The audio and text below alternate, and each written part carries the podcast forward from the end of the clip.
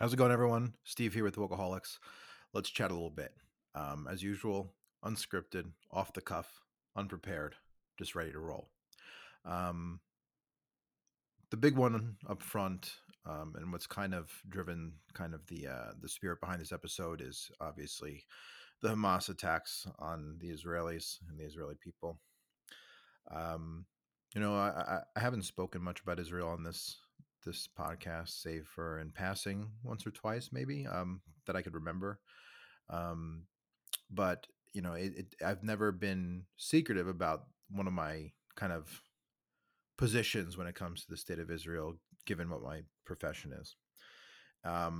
Usually that comes across like in a two-sided way. The one side I usually say, and I line up like, you know, I'm not like some blind supporter of Israel. I respect the shit out of the country. I think it's a great place, a jewel in that area of the world in the Middle East, the lone kind of hope for democracy in the area. Its people are great, beautiful country. But I don't just blindly cheerlead it.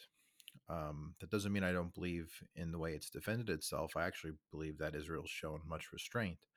But as an intelligence professional, which is my main job when I'm not being an asshole on Twitter or recording this podcast 3 times a year, I look at Israel from an intelligence professional standpoint. And from that perspective, yes, while they are somewhat of a partner, they aren't a second party partner, one of the Five Eyes, but we do work with them.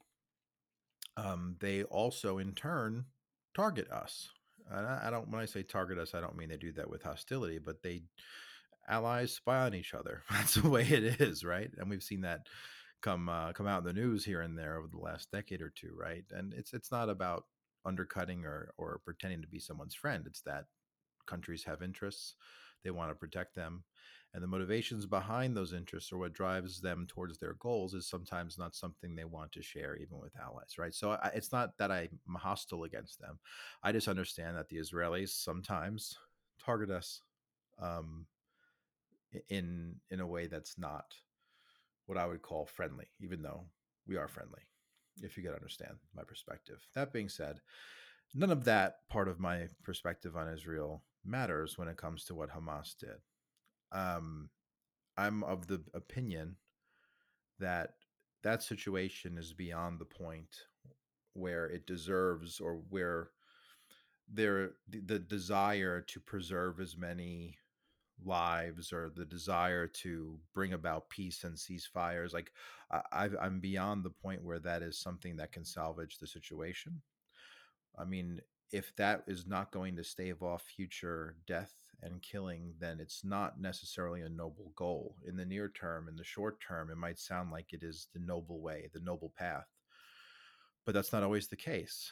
And in the short term, if more folks in Gaza lose their life, but while at the same time undercutting and destroying Hamas, that's going to lead to less violence in the future.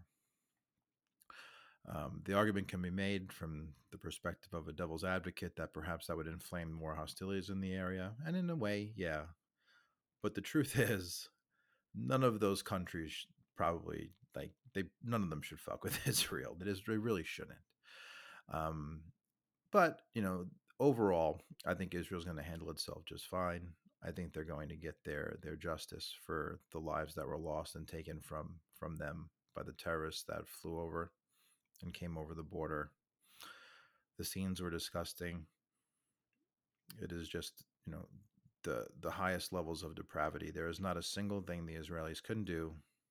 There is not a single place where their bombs could land that would come close to touching what was Hamas's deliberate targeting of men, women, children of all ages, completely unarmed, non-hostile participants in any of this. The reality is that Hamas hides behind human shields because they understand that 90% of this is in public perception, that is their only hope for survival and persistence. Sure, they get their money from financiers like Iran, but what they really rely on, where they win, or at least where they can turn some battles into stalemates and let this persist, is in the public, in the news, in the schools, and observing that for the last week or two, that has been why I was like, you know what, here we go. It's time to talk a little bit about the perception we have about our academic institutions, our politicians, and what is really happening. My criticism of them, of people in schools, of teachers, of students, like in this day and age, and in higher education, even in the public schools and in not so high education, of politicians, you know, that's never really changed. My criticisms and gripes of them will always be pretty consistent. I think they're a bunch of pricks.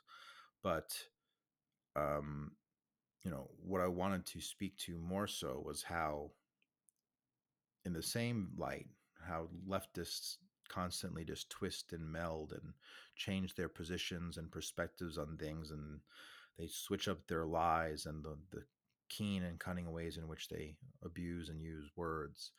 Conservatives need to understand that they need to message better and present and project themselves into different light, especially in the light of devastating events where the other side is clearly showing themselves for who they are, right? When it comes to Democrats in Israel, I know there's plenty who profess support and admiration. You know, Joe Biden's not the only one. There's plenty. But the reality is that they come to their defense in times like these, and they show and pretend to have support in times like these, when back home, you know, there's still a solid amount of leftist Jews supporting Democrats. And when, you know, what they're trying to, you know, when the subject matter is truly just indefensible from the other side, in that case, that other side being Hamas's.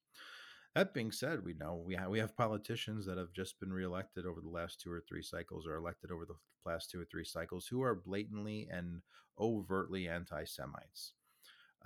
And not even in just like a, you know, kind of like a harmless way, where like, you know, kind of consider like maybe they've had some situations in their upbringing that might have led them to have this skewed approach. But no, they consider themselves, or they consider the Israelis, they consider the state of Israel to be illegitimate. They were elected for that position. They weren't elected in spite of it. Think about the people that they are presiding over in Congress or in Senate or wherever they come from. They were elected with these positions being known, right? We have people here in the States who openly support Hamas, not just uninformed, stupid young kids in college, but adults, folks who know better and should know that the notion that this land was stolen from the Palestinians, that it's some holy spot for them, that it's like this long-standing place that the Israelis came in and just molested, right? That's all a lie. It's similar to, you know, and this is just a coincidence, but, you know, we just celebrated Columbus Day not long ago. It's similar to when around this time of year, people like to talk about how land here in the States was stolen from the indigenous. And it's funny because the indigenous weren't indigenous. They stole the land from others. And the land here was mostly uncivilized, mostly unsettled. And the tribes that were here that were probably like 100 or so of them. It was massive. There was a massive amount of tribes here and natives here. Of those, almost all of them were at war with each other, raping each other, pillaging each other, kidnapping, enslaving people. What was taken here was not kosher. What was taken in Israel when Israel was settled was mostly marshland, swampland, pretty shitty areas, and they turned it into something livable. They also bought it. That's the other part of this. Like, there was an exchange here, and like there's many layers to this situation. But what it isn't, what did not happen was the Israelis did not steal land. But the echo chamber doesn't care. The echo chamber is about what comes out the other side. It's not what happened before. It's not what preceded. It's not about the precedent. It's not about the truth. It's about what the message can be turned into, like a game of telephone. All of this got me thinking about especially now with like all this crap happening in Congress with the questions of who's going to be the speaker and the way Matt Gaetz went ahead with this stuff. Speaking of, you know, I didn't disagree with a lot of what Matt Gaetz said was his motivations for this. But now on the other side of it, you see how messy it is and you think, you know, maybe was this worth it? But I don't consider people like Matt Gaetz or the folks who voted McCarthy out to be treasonous or anti-democratic. In fact, I consider them to be the opposite of that. They utilized an instrument built into our democracy, a phrase I kind of hate, but I mean, I guess it kind of flowed there, our democracy. They utilized it and they backed up their actions with words. I mean, I haven't seen many good explanations of why Matt Gaetz is in the wrong, why the rest of those folks who voted against McCarthy and voted for vacating his speakership. I haven't seen many people explain why it was bad. It's true. You could say that after the fact, like the reactions have been poor and like Republicans haven't proven they could get together to elect a new speaker. That's all well and good, but that wasn't known beforehand. And it's also not a reason as to why Matt Gaetz would be supposedly wrong. You could regret something in the end, after you've seen the results, but the motivation and the actions that preceded it could have been righteous. They could have been true. But anyway, in spite of that, in spite of the circus that Congress is right now, I was thinking about how how conservatives are pros at misrepresenting themselves. They don't defend themselves. They don't clap back, you know. And I'm not even talking about how I do it in places like Twitter, where I'm basically a facetious asshole 90% of the time. But I'm talking about just in regular places where you'd be interacting with folks you disagree with, or in public, or on TV, where, like, you know, the discussion is, the debate is, you know, calm and collected, and it's, you know, it aligns with civility and all this other crap that we pretend that we have as a people. You know, and I was thinking back to like maybe 7 or 8 years ago, and I remember. And I haven't really listened to him lately. I don't find his podcast to be particularly, you know, it hasn't grabbed me yet, even though I like him quite a bit. But Dr. Peterson, Dr. Jordan Peterson, when he got famous, like the thing that made him famous, he went on this British show about how, and if for those of you who don't recall, he became like a. The spotlight came onto Jordan Peterson when his government started threatening him, and he was a professor in a college in Toronto University, and the government was threatening him with actions for not, you know, accepting the compelled speech mandates that mandated you had to use pronouns or whatever it was, whatever the exact thing triggered that. And so he goes a little viral, and he goes on like these speaking tours and gives a lot of interviews, and he's talking to this one woman. I don't recall her name, but it was over in England.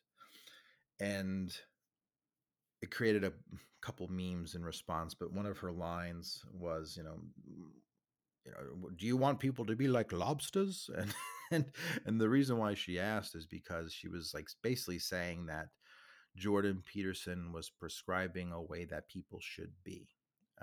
Part of Jordan's shtick has always kind of been like there are men and women, and he doesn't make that argument to be, you know, just standoffish or whatever. But he makes the argument to say there are certain things that just are, right? There are men that do certain things or tend to do certain things. There are women. They tend to do certain things and act in a certain way, whatever. And those translate to different layers of society, right? Like not family interactions, social interactions, onto employment decisions and career decisions, into choices in what you study, that there are measurable ways to show that there are differences between men and women. And the person who was interviewing him, just every single time she kind of chirped back at him about something with kind of like a gotcha, it was just a miss, a complete and total miss. And while that one line about her asking if she wanted everyone to just be a lobster, in other words, like a brainless, like kind of do nothing species, you know, that wasn't the funniest part to me. The funniest part to me was that the interview in its entirety was a tacit admission on her part that she was not there to interview. She was there to hold a line, a position on behalf of her news network. It made almost no difference what Jordan said, because from the very beginning when she started to like question him and try to like aha him, he was saying, no, I'm not telling you what you should be. I'm not telling you what a man should do, what a woman should do. I'm not prescribing a behavior or a path or even giving a suggestion. I'm explaining the way things are. They're just the way they are. And so I was thinking, like, you know, as a conservative, like, what are some of the things that are most often said to me as like a critique of my perspective or what people presume is my perspective? And there are ways in which I deviate from like a standard conservatism. And meander a little more towards like libertarianism without so much of the anger and like the, you know, just the overall angst, right? Even though I kind of show a little more of that on social media and stuff. You know, what is it that makes people criticize conservatives the most? And generally speaking, you know, just from my perspective, maybe yours is the same. People tend to say that we are pushing our beliefs on people. That's one. A 1A would be like pushing our religious beliefs on people because it's just presumed that our positions are built on and rest on religious beliefs, which we know isn't true. There's atheist conservatives. I was not always a religious person at all. And my religious beliefs didn't change my political ones at all. If anything, they just reaffirmed them and said, there's more to it than just what we believe in here on this earth and what makes us or what drives our wants, right? As people, as greedy people. That's like kind of the first thing, which is that we are trying to impress ourselves on people. And two is that we are afraid of change, or that we don't want, you know, we want to stick to tradition and we want to change it. Or we don't want to change it. Like that's like the letdown. And I thought about that and how infantile and, you know, just how overall, like it just kind of lacks a maturity to that number two part, you know, because what is it about tradition that makes it inherently wrong? I don't understand, right? Something being a tradition doesn't make it wrong. And I think what conservatives need to start saying is, yeah, even if it's true that there are traditions that you want to uphold, it's not for the sake of tradition. It's because you believe they're right. You believe whatever that tradition hold or whatever that deeply held belief is to be true, you believe that it is the right thing to do. And that the alternative, what we see professed as like the positive in the modern world or like what the thing to be celebrated, like much of that is not so positive. And, you know, be confident in that assessment. Too often we find ourselves as conservatives, we find ourselves on the back heel trying to explain away that we're not like just some like old octogenarian hidden away in like a 30 or 40-year-old person's body. But it's time. And I think, you know, in some ways there are some trends that indicate a lot of this is coming back. Things like rad trad wives being like a thing lately on social media and stuff like that. I think people are recognizing that when you pretend that every single thing has value and that the only measure of something's goodness is whether or not someone wants it or likes it or makes it feel good, I think what you come to understand is that there's really nothing to look forward to. There's nothing to uphold and revere. There's nothing to put on a pedestal. There's nothing to look forward to. It's all kind of equally worthless. And I think slowly we're going to see people start to creep back, not necessarily towards the right politically, but they're going to creep back towards tradition. And it's not because they yearn for something old. It's not because they are against change of any, you know, in any way.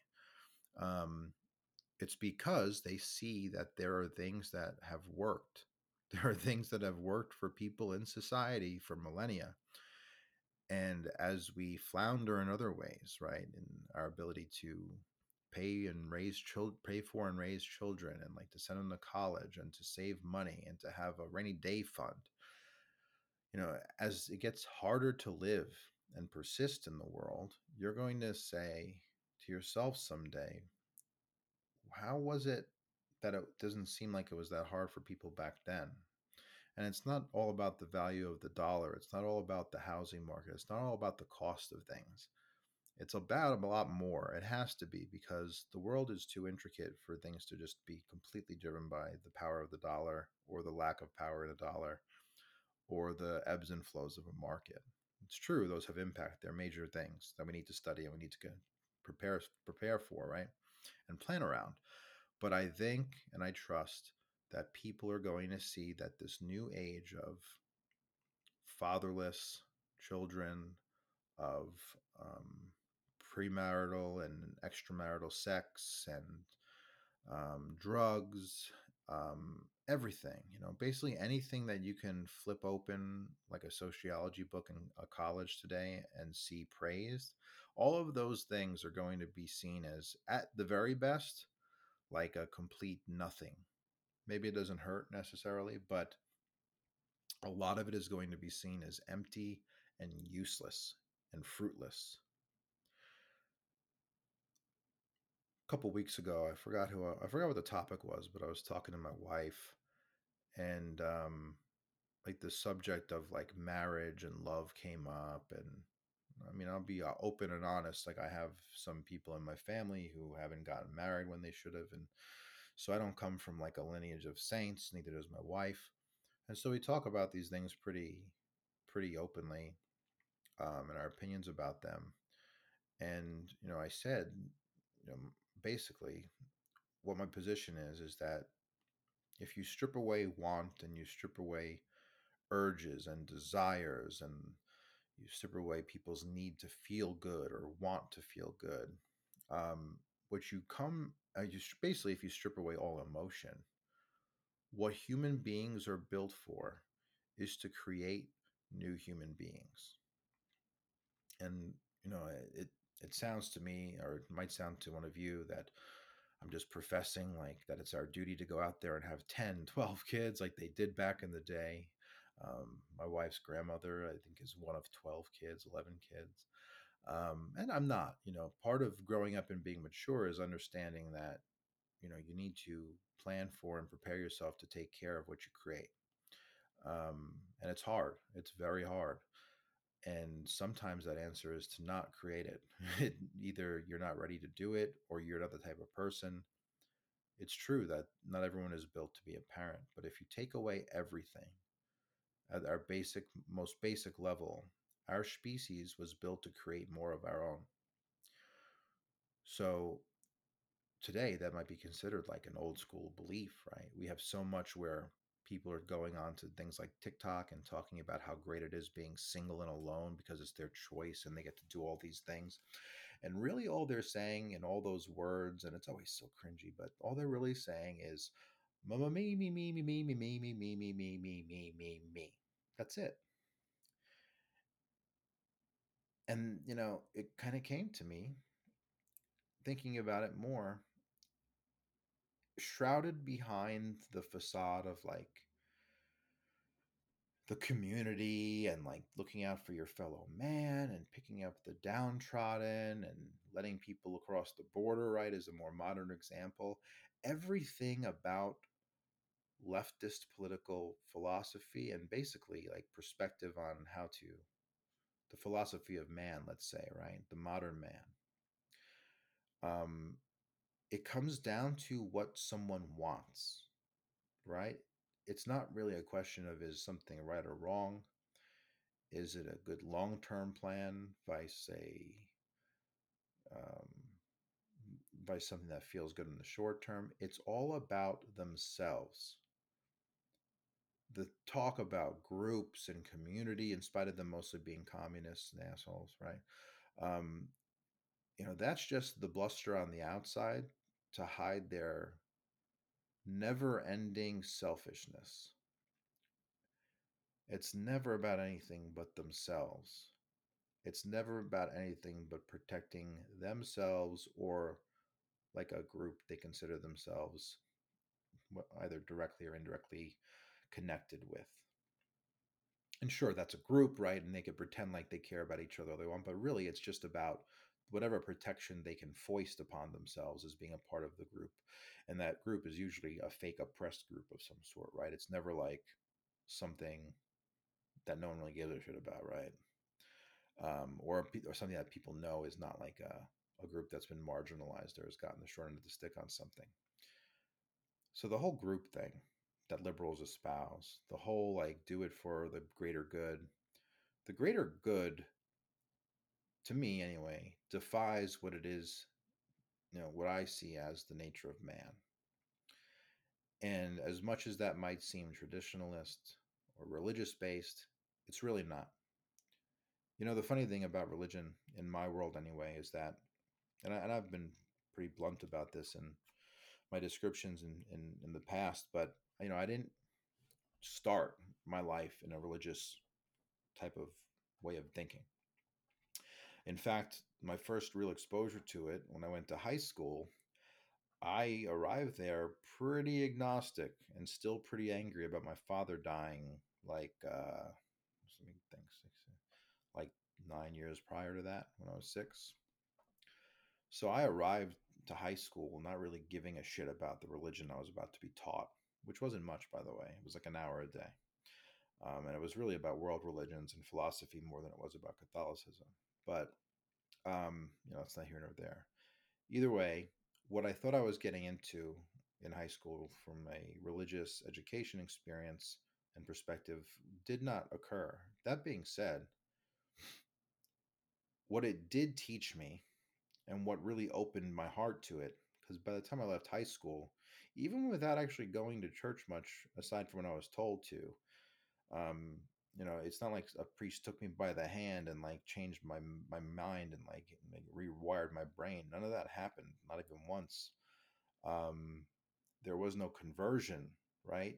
It was more so me understanding that from the way I saw the world and the way I viewed things and perceived things, I was already a Catholic, right? I didn't have to become a Catholic. I just always was. I just never saw it in my heart. Like as a way of, I couldn't accept it in my own heart, right? I still wanted to be that belligerent little kid who was pissed about his dad going away, about his dad being taken from him when he was too young, and thinking that that was a problem with God when it really wasn't. When you think about what is God, right? You think something prescribed in the Bible or whatever other holy book we're talking about, someone who makes the rules. But I think of it more in terms of this vast force that created this from nothing, right? And when I say that, you know, I don't say that as something that God, the concept of God is something that contradicts science or doesn't align with it.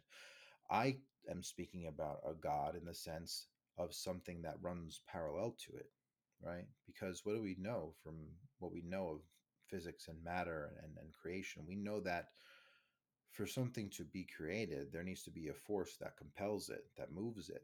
For something to go moving through space, something had to come for it. Something had to push it on its way.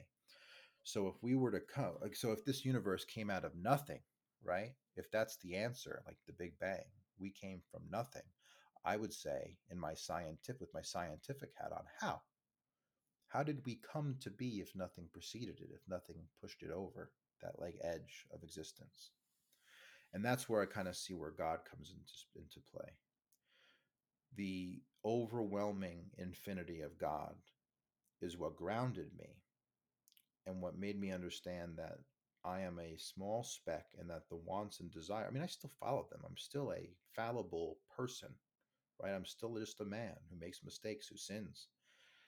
I'm not a perfect person, but where religion kind of fits for me and how it aligns with my political perspectives is not, oh, my religion says this, and because my religion says it, this is what I'll think, and this is what I'll translate into my politics. The way I see it is that my politics, my perspectives have not changed. They were the same before I started thinking about any of this, you know, outside of the ideas and the understandings of what we know as the universe. The ideas have always been the same. And the God part just kind of fit over it like a glove, right? And that made me think to myself, maybe, and I don't claim to be right about everything, But maybe there are positions that we have taken as people, as voters, as a country over time that should not be changed. And pretending that they should or that they have to because the prevailing winds of whatever social movement or political movement has come about, the notion that they should change because of that kind of defeats the... It's dishonest, right? It's almost like you're forcing a lie. And I say this as someone who's not old-fashioned when it comes to technology and clothes. I love new things. I love the way things are develop over time and change and get better. I like competition. I'm a capitalist. I'm into technology and stuff. I work in cybersecurity type of work. I mean, I like this kind of shit. I'm not wedded to the past for the sake of it being the past. But where something works and where something is right, I think it deserves protection. Part of, I can't do an episode without talking a little bit about my favorite topic, which is the trans Tifa craze. But part of the defense of the trans lobby that I see, it's, you know, there's multiple ways in which people defend this nonsense. But sometimes you'll get the argument of like, we're just against them being trans people, which is also a dishonest position, but you know, more later, that we're just against them because we're afraid of seeing something change, and that being the concept of gender, right? And I mean, I wouldn't call it being afraid, but I would say, no, I don't want the concept of gender to change. And in response, you know, the haters would say something like, "Would see, you know, because you're a conservative, you're afraid of it. You can't bear to see someone be happy and change and things about." And no, it's not the case. It's that there are men and women. It's just the truth. It's just the way things are and always have been. And the notion that that can be changed, it doesn't register with me. You know, it just can't. And the one thing that a hater can tell you in those moments is that you're the wrong one. They couldn't tell you with a straight face. They couldn't come to me and say, "Steve, you said there's only men and women. That's wrong." They know they can't, because I'm right. You know, it's not really an objective argument.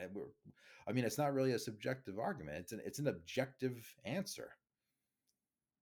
Are there more than two genders? No. Just are. Is there anything besides men and women? And can you change them? No. And, I didn't pick this fight. We didn't pick this fight.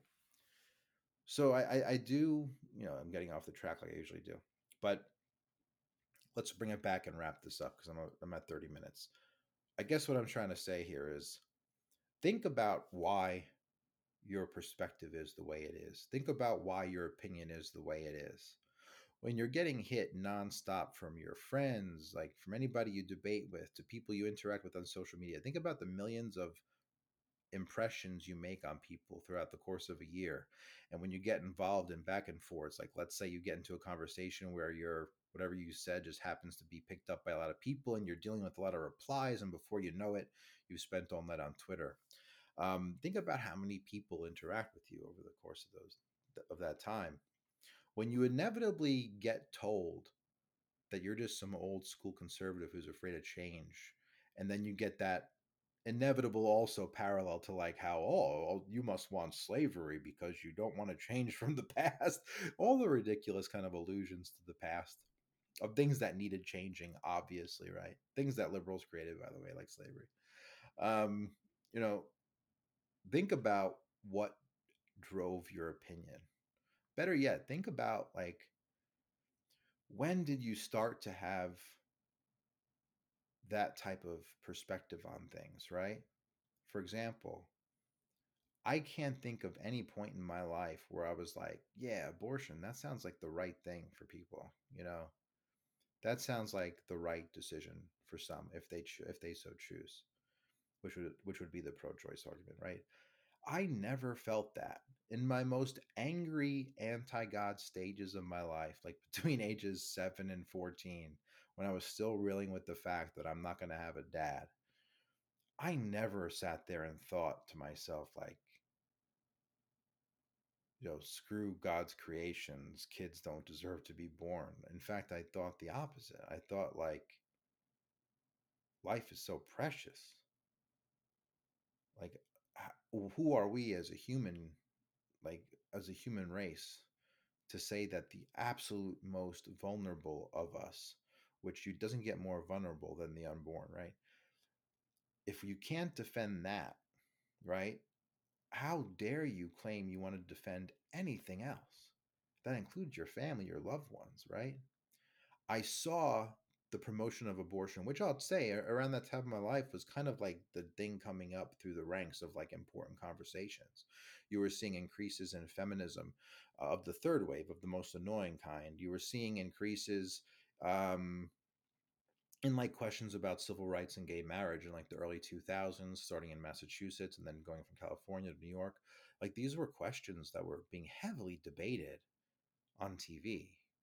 Even up through like the Obama-McCain debates, like both of those dudes, they took the perspective of being against gay marriage. Like, and that was only like how long ago, right? These questions and these discussions weren't happening that long ago. If they were relevant then as questions, because people were trying to change the ways, like they're not old-fashioned positions by default. You know, people clearly had positions that conflicted with each other, and you know, the cards fell as they may. Or as they did. But I don't think it's bad that roughly half the country has generally more traditional approaches to things. And I don't say that as like just a blanket like promotion of Republican ideals. I'm not saying I just, you know, bite the hook, line, and sinker on every party line position. I'm saying that the argument that tradition cannot be good is a bad one, or that tradition must be changed into new tradition is like the way. I don't believe that. I don't think that follows or flows logically.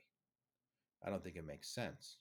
And you could take the same kind of line of thinking here, like determining like where is the basis for this opinion and why is it conflict with today's modern perspective? You could apply that to a number of different arguments we have today. And I have yet to find one where I've said to myself, like, you know, oh, this position I had, it was clearly just wrong and needed to be changed. Do you? I mean, maybe if you're a former segregationist, that would be one, right? But like, do you have an opinion from your past where like you're now ashamed of it? I mean, you probably don't. My point is, it's okay if you don't. You don't have to be ashamed of what built you. What built you was arguably a lot better than the way we're building our kids today. And I say that myself as a parent. Like, my mom is probably going to raise me better than I'll raise my kids, right? And she did that alone. She did that with a husband who died at 45.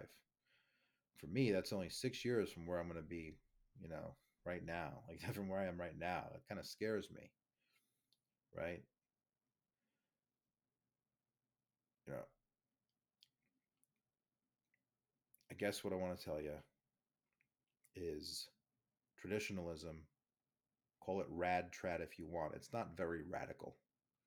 Tradition became tradition because it worked over time in a lot of good ways for a lot of different people, to the point where others recognized and couldn't hide from its positive impact. They couldn't deny its effect. That should be cherished.